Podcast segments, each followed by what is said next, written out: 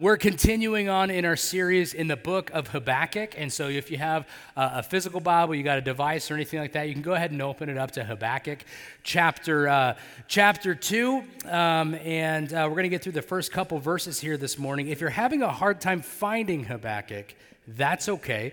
Uh, it's going to be in the Old Testament. It's snuggled between Nahum and Zephaniah. So uh, if you know where Nahum and Zephaniah are, obviously, uh, you can flip to those and then find uh, Habakkuk from there. But don't feel bad. Use your table of contents, whatever. Um, you need to be able to get there. Um, so as you're uh, as you're playing Where's Waldo with Habakkuk, I want to share a little bit um, about, uh, about my life because what we want to do is we always want to, uh, to read Scripture in context. We want to understand what's happening amid Scripture and then pull the applicable truth out of that passage and apply it to our lives so we can become more holy every day, right? Like that is our goal. And so we never want to assume that what is written specifically in the Bible is written to us. Oftentimes, most times, it is written to a specific group of people in a very specific time frame. But then what we can do is we can understand the truth of what is happening, pull that truth back out, and apply it to our lives so we can become more and more like God um, every every single day. So in in my life, there have been quite a few moments uh, when, like Habakkuk, I had to simply lean on my faith and rest in what God was going to do. Um, I think I've shared this story before, but that's okay. It still it still rings true. Um, Sarah and I we've got we've got five kids. We've got a gaggle uh, of kids is the official term for having five kids or more. Um, and so we're on our, our third kid at this point, um, and his, his name is Owen. And at this point, Sarah and I are pretty much professionals at having kids, right? Especially me. I'm real good at it. Um, and, uh, and she was great. You know, she's going into labor, she's having contractions, she's pushing the baby out, she's recovering, she's feeding the baby, um, all the things that mom do to, uh, to have their kids. She had her role down. I was really good at uh, not fainting and making jokes with the nurses and doctors. That was my responsibility in the midst of all of this. And she had done like a pretty good job at holding up her end of the deal, right? I was crushing my responsibilities of, uh, of this labor labor and delivery. And, and there we had Owen. And Owen here, he's just like this solid little baby. He wasn't a little baby, he was a, a decent sized um, uh, baby. He never cried, he never fussed. He's like the most chill baby in the world, right? If this kid made a noise, it was only because he needed his diaper change, probably, right? Like, so, like, like super chill little kid. And so we're doing the hospital stay because after you have a baby, the hospital's like, hey, you got to hit these benchmarks in order for us to release you with this child.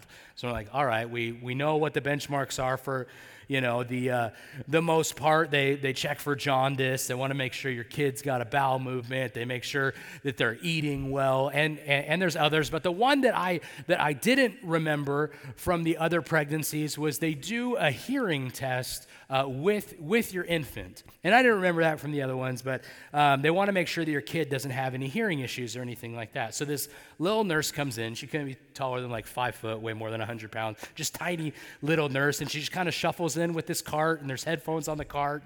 And uh, so she comes in, she puts the headphones on Owen. I make a joke about like his favorite album that you should put that one on, you know, whatever. Doing my responsibility as, as a dad. And I realize as I'm looking over that this nurse is taking far too long hanging out by Owen's plastic crib. I'm like, what is happening over there? Like, he's not selecting new songs in a playlist or anything. Like, what is happening over over there? And so she's over there. Like, for me, and if it's like a hearing test with a baby, like you snap real loud in front of the baby's face and see if they move. And you're like, okay, they can hear, right? And if they don't, they can't. That should be the end of the day. But apparently, what they do is they put headphones on your baby and they play some sounds. And if they can hear uh, an echo of the sound, they know your, your kid's hearing is good to go. If they don't hear an echo, then at that point, they're going to run more tests, obviously. But more often than not, your kid has some sort of hearing, uh, significant hearing, hearing loss. I didn't know this, right? And so she had been trying for a while. She pulled the headphones off of Owen and said, he didn't pass the test. I'll come back in a few hours, and just, just like slowly like shuffled out of the room, right? It's just like, what, what do you mean he didn't pass? he didn't pass the test. Like, that's not a thing. First of all, like, his last name is Anderson. We don't fail tests in our family, right? But then second of all, hold on, this is this isn't this is a bigger deal. This isn't just, oh, he didn't he didn't pass a test. Like I didn't know what that meant. So of course I freak out, right? Uh, I, I failed in my responsibility of just like making people laugh. And Sarah, of course, is perfectly calm. I'm terrified at this point. I'm, I'm completely and totally anxious. Like every few minutes, like I'm just trying to get a response from Owen. So like I just like clap real loud every couple minutes to see if he flinches. And again, super chill baby. He, he doesn't move again. Um, and so I start thinking to myself, like, okay, well, hold on. Like Owen, I, he, he never cries.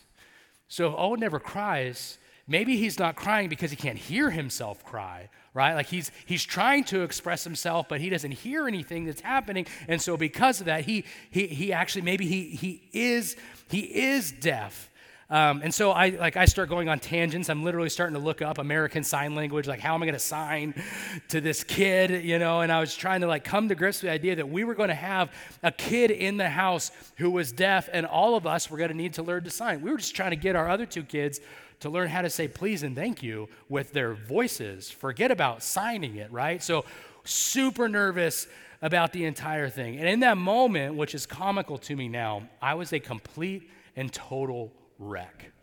If you know Owen, he can hear. He can hear a little too well, and he can talk a little too well as well.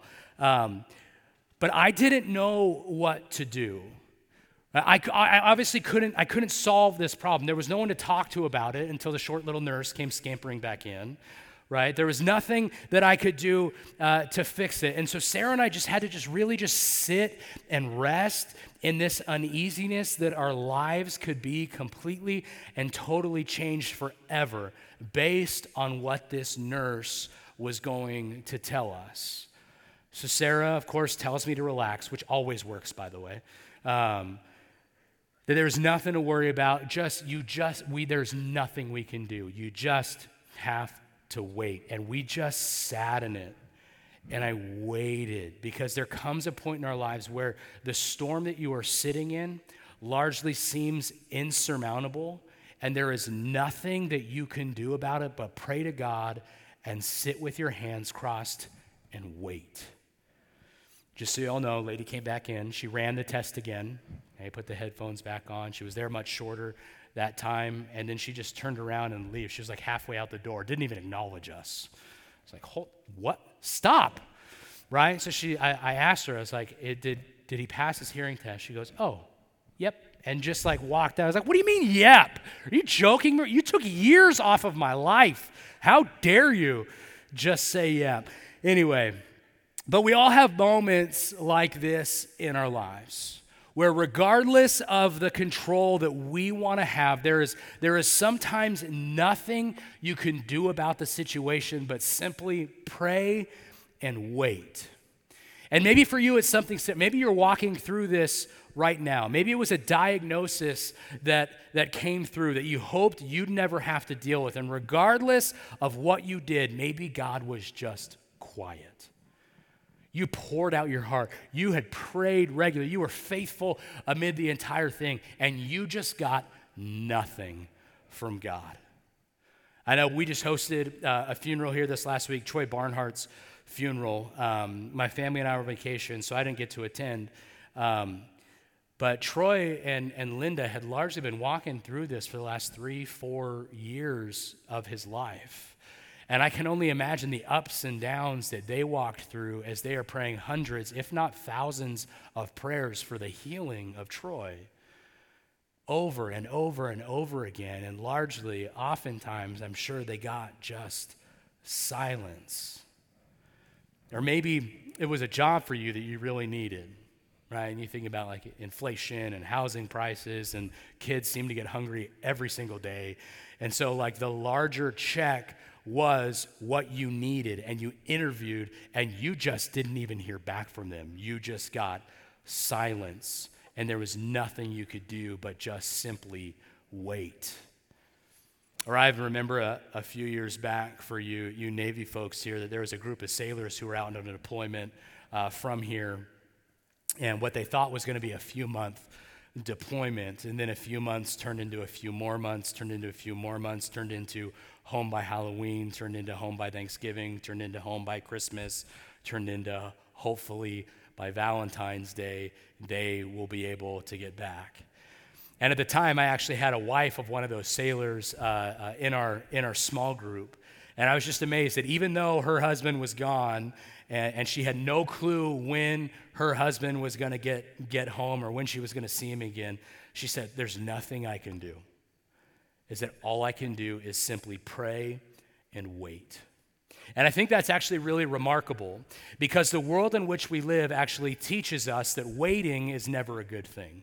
That actually you have to wait, it's bad, right? If you have to wait too long at a place to get your food, you're not going to go back to that place and you're going to leave a mean review on Yelp right? Or if you have to wait too long for your coffee, or the drive through's too long and you have to wait. The waiting is bad. It's a sign of mismanagement. It's a sign of things, things that aren't actually moving in a direction that they, they should be moving.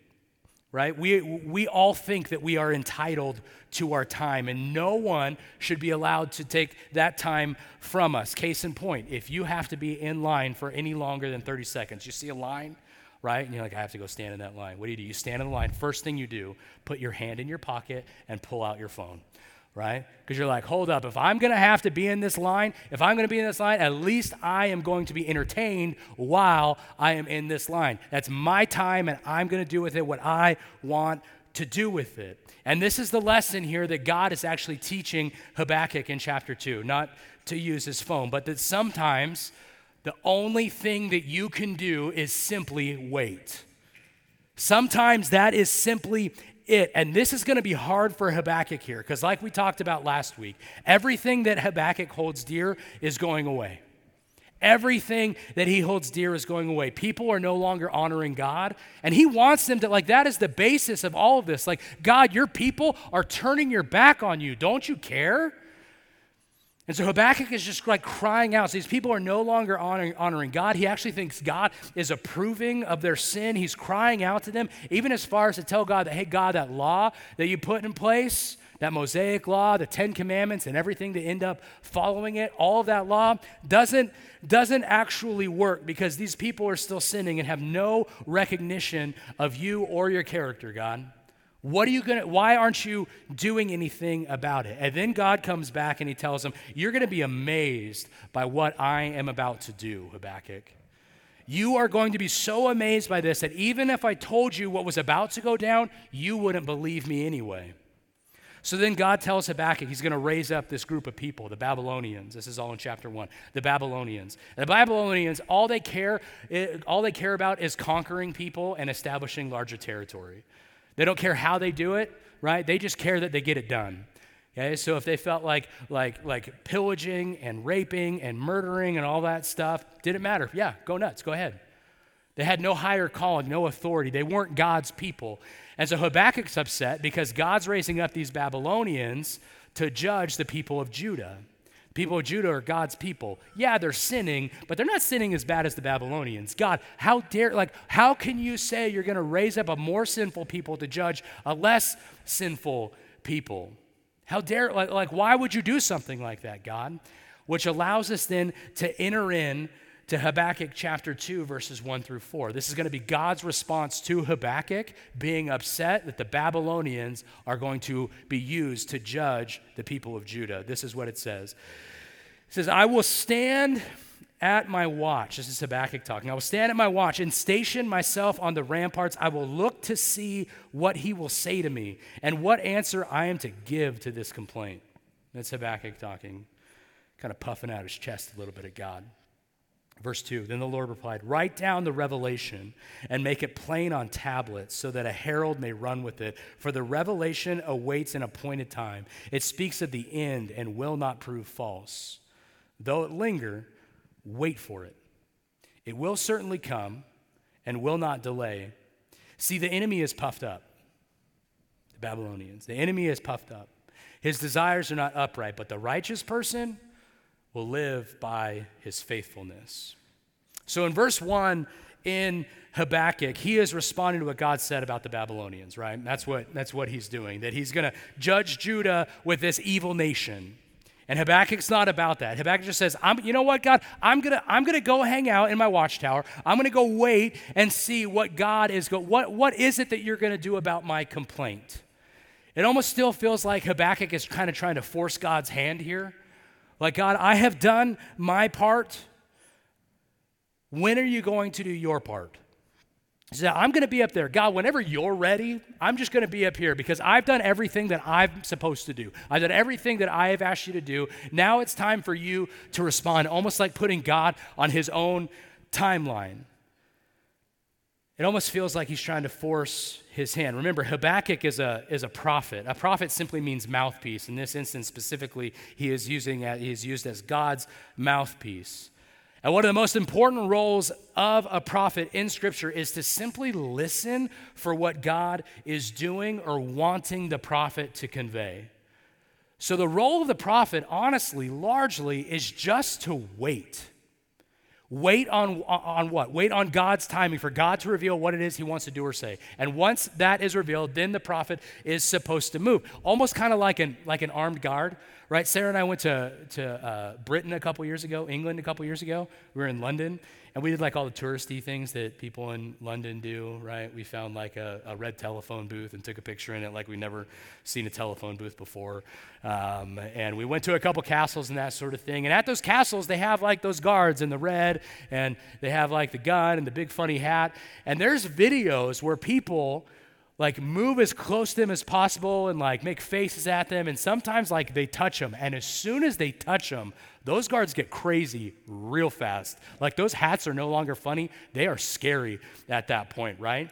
Why? Because the guard's responsibility is to sit and wait. And as soon as as soon as attention is needed that's when I am going to act. It's the same role that a prophet is supposed to have. As soon as something comes his way, he is supposed to move. And so while Habakkuk is waiting here, the issue is he isn't waiting to see what God has planned.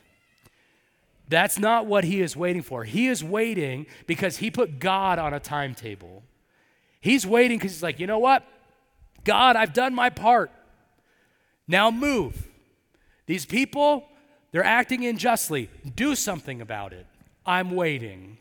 That's the type of waiting Habakkuk is, uh, is largely doing at this point. And he essentially said, God, you know what's going on. It's wrong. These people broke your law. Your law doesn't work. Sin is still happening. You're, like, now you need to simply do something about it. And while you figure it out, what you're going to do about all of this, God, I'll be up here waiting for you to respond to me. It simply sounds like a person who is done waiting says, God, it's time for you to show up. And I think all of us have been there before. They're like, God, I've done my part.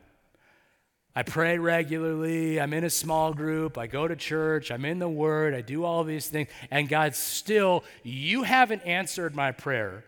So when you get your act together, God, I'll be over here waiting for you. That's the type of waiting Habakkuk is doing. It's trying to it feels like he's trying to be in a power position here, waiting for God to respond in his own time.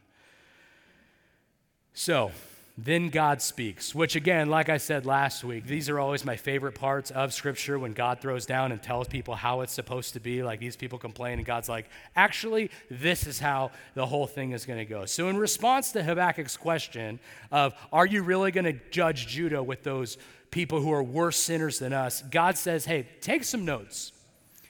Take some notes, Habakkuk, so everyone can know what's about to happen. And what God is about to unveil is the future downfall of Babylon after he uses the Babylonians to humble God's people in Judah. And he does this in a vision, and the vision is actually going to run through all the way to the end of chapter 2. We're going to get to just the first part of it today. So God responds to Habakkuk just as the prophet expected he would respond. But the message isn't just for Habakkuk. Because Habakkuk is crying out and he's crying out, and God, answer my prayers, answer my prayers, answer my prayers. But this isn't just about Habakkuk. This is going to be for everybody else as well. So God instructs Habakkuk. He says, Hey, write down this vision clearly so it can be preserved and it can be passed on.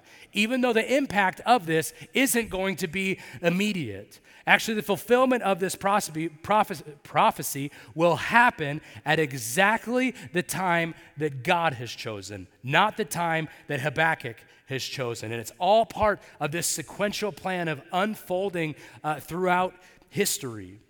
And it's not like this repetitive cycle. Everybody's like, oh, history always repeats itself.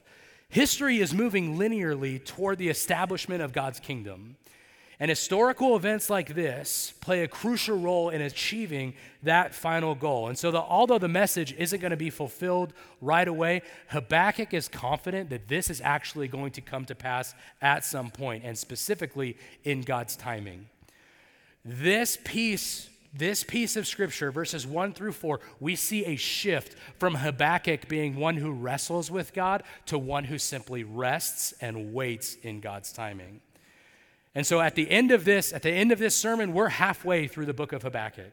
It is a quick story. And so we see Habakkuk last week wrestling with God, the beginning of this week wrestling with God, to God responding, and Habakkuk's tune is going to change and simply be okay resting and waiting in God's own timing. So God tells him that the message, specifically, hey, this message is supposed to be written on tablets. God says, hey, go grab a pen and put this somewhere safe when we're done. This isn't, hey, jot down a note and set it on the counter for the next person who comes in. This needs to be able to stand the test of time. Why? Because God's going to do it when He's ready to do it. And that's not going to be today, and it's not going to be tomorrow or anything like that. Granted, part of it was this Babylonian writing medium, but the larger piece of it was that there is going to be a delay in the fulfillment of this prophecy. And so, in the context here, there's this harsh repression going on by the Babylonian people. And there's a whole bunch of despair now going on with the people of Judah. That they are just like they are just like God, where are you? And so this message is going to be a source of like invigorating hope. This message is going to revive the downcast. They're aware that God is going to be with him and his timing is going to be good, regardless of what they feel like it's going to be. Here's the interesting thing, though the specific content of the message isn't actually explicitly stated. We do know that it contains hope, right? We do know that it contains hope for those people who read it and it gets shared. And there's a lot of different suggestions that have been made throughout time, but the fulfillment of God's word is sure, even if it seems delay, delayed. And so in the next couple verses, specifically verses four and five, there's this triumph of faithfulness and it's contrasted with the restlessness and lack of fulfillment for those who don't rely on God. The obvious landing point here is in verse 4. So if you have your Bibles, read verse 4 again. It says, See, the enemy is puffed up. His desires are not upright, but the righteous person will live by his what? Faithfulness. The righteous person will live by his faithfulness. So then I started thinking about the idea of faithfulness. And how does that make me a righteous person? Like, what is faithfulness? And, and, and I feel like you can't have faithfulness without patience. And I know there's some of you in here who you have been warned about the idea of praying for patience, right? You pray for patience, God's going to give you an opportunity to be patient, right? But faithfulness and patience largely go hand in hand. And that's what Habakkuk has had such a difficult time seeing thus far. Right? Habakkuk wants answers, and he wants answers right now because God's law isn't working with his people. Right? The answer he gets isn't the answer he wants. God largely says, wait. And let's be, let's be, let's be pretty clear here. Like, it's easy to be faithful. It would be really easy to be faithful if we didn't have to wait. Right? Really easy to be faithful if you didn't have to have to wait. Like if we prayed for something, it always happened immediately, you would never have to exercise your faith ever. We can simply treat God as like a cosmic sugar daddy, nothing more than a genie in a bottle. Like, uh, God, I, I have a wish. God, I'm hungry. I want a Pop Tart. Really hoping it was going to work. But this idea of faithfulness and patience going hand in hand is something that I actually wrestled with a lot this week. Because I think underlying, you always kind of understand that in order to be faithful, there's oftentimes that you have to be patient. So I wrote down some instances where the two are connected at the hip. So if you're a note taker, here's your note taker section of the, uh, of the morning. But there's, there's six of them that I came up with, and I'm sure there's more. But, but, but here's a couple. Like the first one, this idea of trusting in God's promises. If you're to trust in God's promises, you, you have to both be faithful, and that faithfulness requires patience.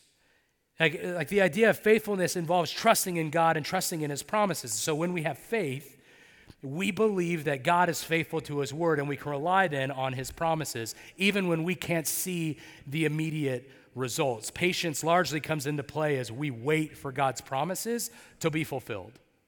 That's when patience comes into play, even when it takes time, even when you don't know when that is going to unfold, right? Or, or the idea of enduring in difficult times. I think this is probably the most obvious one that most of us will walk through at some point in our lives that faithfulness and patience are crucial during challenging periods of life. Absolutely crucial. So when we remain faithful to God, we remain faithful to his teachings, we're then better equipped to endure trials and tribulations with patience. So patience enables us then to persevere, trusting that God's plan is unfolding even when we don't understand the reasons behind those difficulties. Or waiting on God's timing.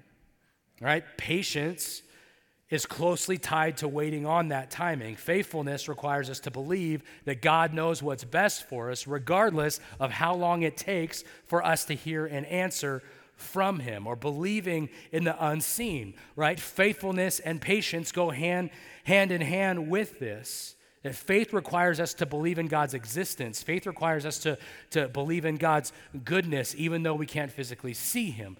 Patience, then, requires us to wait for God's work in our life, even when we can't see the immediate results. This one specifically was really, really true for Sarah and I. When we, uh, about 10 years ago now, we felt the call to move to a place called Apple Valley. Seems really nice. It's hotter there than it is here. And so we moved to Apple Valley, and we didn't know anybody there. There was no reason we actually should have gone. I had decided I was getting out of ministry. I was in the middle of getting my master's in education and best practices. I was going to be a teacher. I actually had already been a teacher for a year. And I was like going in and moving into my second year, going to clear my credential. I could be a teacher for the rest of my life if I wanted to be a teacher for the rest of my life. I actually already had a job lined up. And then a buddy of mine, God uses a buddy of mine to give me a call and was like, hey, there's a ministry position open down here in Apple Valley. First question, where's Apple Valley? Right? Go Google it. Bro, I'm not moving there. I looked at the Google images, everything's brown. Why would I move there?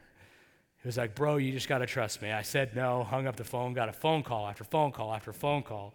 And eventually we just felt like God was shutting the doors that we had done our best to pry open and flying open these other doors of ministry. And Sarah and I eventually had to just like resign ourselves to saying, God, obviously this is you at work. And we're going to be faithful in the midst of this, even though that we don't understand what it is that you're doing in this, in this moment of time. So what we do, we had to be faithful and we simply simply went. But beyond that, it's the idea of growing in character, right? When you develop faithfulness and you develop patience, it strengthens your character, it deepens your relationship with God. And so as we trust Him patiently and allow for His guidance, we become more reliant on His wisdom and timing and allows us to grow spiritually. And then the last one, just the idea of prayer in general and this idea of persevering in prayer. I'm sure there are people in you, people in here who have been praying for the same thing for years.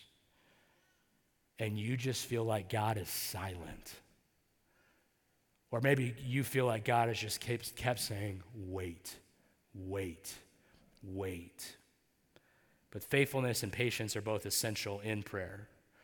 And so when we continue to pray, we faithfully believe that God hears us even when we don't receive those instant answers. But regardless of the benefit of patience amid our faithfulness, like we want it done now. We want it done immediately because, from our point of view, most times there is nothing better than a problem being solved quickly and the way we want it solved. I want a Pop Tart. Pop Tart. But we oftentimes forget that God isn't on our timetable and God doesn't have to tell us what his timetable is. Why? He's God, we're not.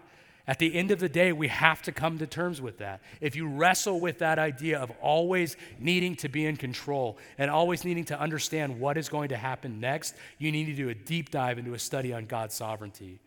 Because at the end of the day, God is in control of everything and you are in control of nothing. If you go a little bit further back into the Old Testament in Deuteronomy 29, Deuteronomy largely is a book about Moses preparing the Israelites for after he dies right? So Moses, he's marching along, right? He's leading them out of, of Egypt and Exodus, and they're wandering for 40 years and all of this stuff. And in Deuteronomy, uh, he's, he's about to die, and he's telling and reminding the Israelites of God's law, largely. But towards the end of Deuteronomy, the Israelites, they start getting antsy. Like, hey, when are we going to get into this promised land that God said he was going to deliver us into? And Moses kind of he has enough with it. In Deuteronomy 29 29, this is what Moses says. He says, The secret things belong to the Lord our God. Let me read it again. The secret things belong to the Lord our God, but the things revealed belong to us and to our children forever, that we may follow all of the words of his law. Moses says it isn't up to us to know everything about what God is doing or when he's going to do it. Our responsibility is to follow his law, his word, and to be faithful in that. That's our responsibility. And so often we get it backwards. And we think, God, you just do what you say you're going to do in the Bible, and I'm going to do my best to, to force you to do what it is that I need you to do right now. God, you don't get it. I've got things that, that I need to have resolved in my life. Telling me to wait, that's, that's not an option at this point, God. I can't, I can't wait anymore. Even think about the Jews at that point. The Jews, for, for thousands of years, the Jews are waiting on a Savior, right? These are God's chosen, like waiting on a Savior. And God had promised redemption once and for all. He had promised them this was coming, a Savior was coming. Actually, between the Old Testament and the New Testament, you know, there's a portion there that isn't included in your Bible. It's a 400 year portion of silence from God. It's called the intertestamental period. And that means that from the end, the close of the New Testament to the open of the Gospels, that God is largely silent. And they are waiting and waiting and waiting. And I'm sure in their heads they're thinking to themselves, like, God, do, why aren't you doing something? Surely my plan is a good plan. Like, walk forward in this plan, and God is largely saying, just wait and watch and see. I've used this, I've used this story before, but, but many of you know my dad uh, passed away from cancer when I was 22 years old. And the entire time he was walking through, through cancer, four and a half year battle with cancer, the prayer was always like, God, heal my dad, heal my dad, heal my, like, like he can continue to be used in the church. He can continue to expand your kingdom. He can continue to be used in the community. He's a respected businessman who loves you a lot. Like, like God, there, there's no reason for you, God, to, to allow my dad to die because surely him being alive is the best answer. It's the best course of action. There's no way that you could use something else amid that. He is surely more valuable to your kingdom alive than he is dead. And something interesting happened about three months after my dad passed away, my mom actually started a Bible study with a bunch of ladies who wanted to learn more about God, not because of the fact that my dad died, but because of the way that my mom lived as my dad was passing away. See, we think that our ideas, our timing, everything that we feel like we can control is always the best option. And God, as I was praying that, and as my mom was praying that, and other people were praying for my dad, I just felt like there was silence. And in my dad's prayer, amid the whole thing, he had told me this. He had said, Hey, I've never once prayed to get better. I'm like, Dad, can you start? Like, can you start praying to get healed, please? That would be great. He said, I've never prayed to get better. I prayed that God would be glorified amid this entire thing. And I'm like, okay, congrats for being more holy than all of us. Can you now pray to get better? And what did God do? He used that to be glorified amid the entire thing, but it wasn't in our timing, it was in His. So, what does this mean for us? I'm sure you can connect the dots pretty well. But to lay it out, it means that our job, when God isn't showing his hand, whether it be in his promises, whether it be enduring trial, believing in the unseen, growing our character, or in our prayer lives, it is our job to simply wait on the secret things that God is doing and is going to be revealed, and that just has to be enough. And I get it, it's hard because you're waiting. I'll finish with this. Sarah and I moved, like I said, 10 years ago down to Apple Valley. And I asked Sarah to kind of fill in some of the dots for me last night. I was like, hey, I'm going to tell this story. Can you kind of flesh it out for me? So I said, when did you start praying to move back to the Central Valley? She said, as soon as we moved to Apple Valley. I'm like, what? Thank you? Like, um, and so she said, Yeah. She said, Our goal has always been to get back to the Central Valley and do our best to expand the kingdom of God in the Central Valley, regardless of how hot it is. And that has always been mine and Sarah's goal. We felt like we were called to that. So it felt weird to feel like God was shoving us down into Southern California. First of all, far too many Dodger fans down there. Okay? But but second of all, it was outside of our community, outside of our context. And so, Sarah, as soon as we got down there, she started praying and she started praying. And then I started praying, like, God, get us back home, get us back to where we feel like we're supposed to do ministry. And so, we started trying to pry open doors to the best of our ability. And there was a job opportunity, I'm going to go apply for it and apply for it and apply for it.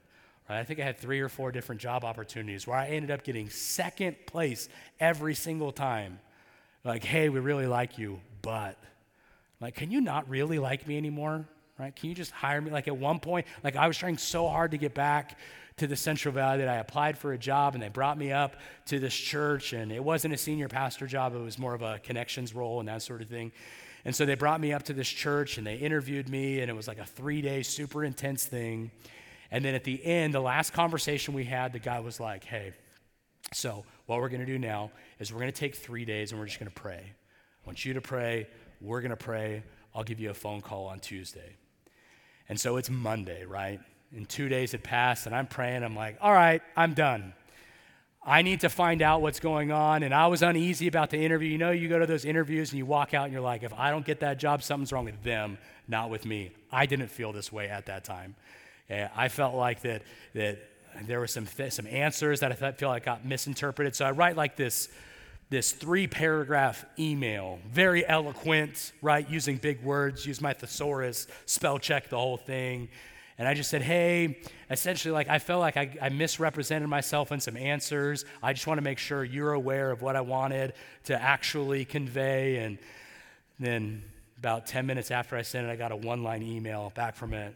Said, thanks, I'll call you tomorrow. I was like, well, not getting that job now. I can't even follow basic directions in my interview. And so we tried so hard to just like, God, we know we are supposed to do this. We know we are supposed to go there. Why are you waiting? Why would you allow, like, just why are you forcing us to pause? And so, for four and a half years, Sarah and I prayed that God would get us back to the Central Valley. And eventually, finally, God revealed what He wanted us to do. It wasn't our timing. We tried to force His hand numerous times, but it was, it was when He was ready that God at that point was going to blow us away with what He had planned. And so now, five years into what God had planned at FBH, I couldn't be happier that we didn't jump into our plan and simply waited on what He was going to do, which, hear me, is never easy, but it is definitely faithful. Amen? Let's pray, church. God, we, we thank you for today, and we thank you for your son, and, and man, God, we just thank you for the book of Habakkuk, even. And there's this small story of your prophet who wants nothing more than your people to honor you, and you use that to just shape not just that people at the time, those people at the time, but you use it to shape us even today. And so, God, I pray for people in here who just feel like they have been waiting. That it has been years and years of the same prayer of maybe seeking the same job or looking for a new home or whatever, uh, praying for healing. and they just feel like you're, you're saying to wait. And God, that isn't easy. We recognize that isn't easy. But God, we recognize that it's your timing and not ours, that you are God and we are not. So, God, I pray that we would remember that as we go from this place. That doesn't mean we stop praying.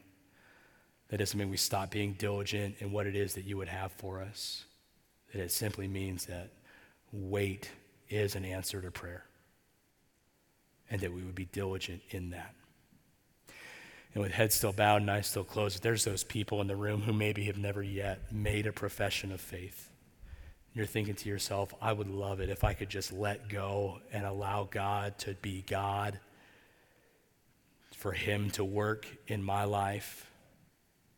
If that's you and you want to acknowledge God as the Lord of your life, you can simply pray along with me. We call them the ABCs.